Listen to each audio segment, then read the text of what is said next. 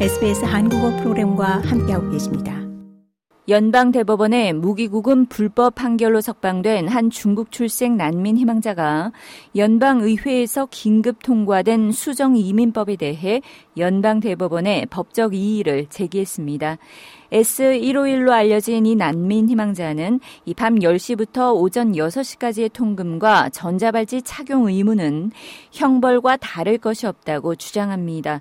연방 대법원이 지난 9일 추방될 곳이 없는 난민 희망자의 무기한 구금을 불법으로 판단한 후 이 연방 정부는 이민법 수정안을 긴급 통과시켰고 여기엔 전자발찌, 이 통금 등의 엄격한 규제 조치들이 포함됐습니다.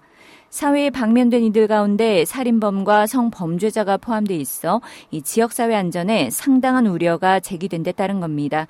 S151의 변호인들은 석방된 이들에게 부여된 조건들은 전형적인 형벌의 한 형태며 가택연금 조건이자 자유를 심각하게 제한한다고 주장합니다.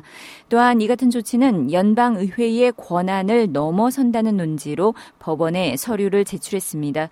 연방 야당의 예비 내무장관 제임스 패터슨 의원은 긴급 통과된 수정 이민법은 이 지역 사회의 보호를 위해 필수적이었다면서 해당 법안을 옹호하고 나섰습니다.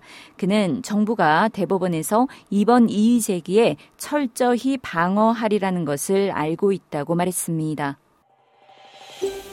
더 많은 이야기가 궁금하신가요?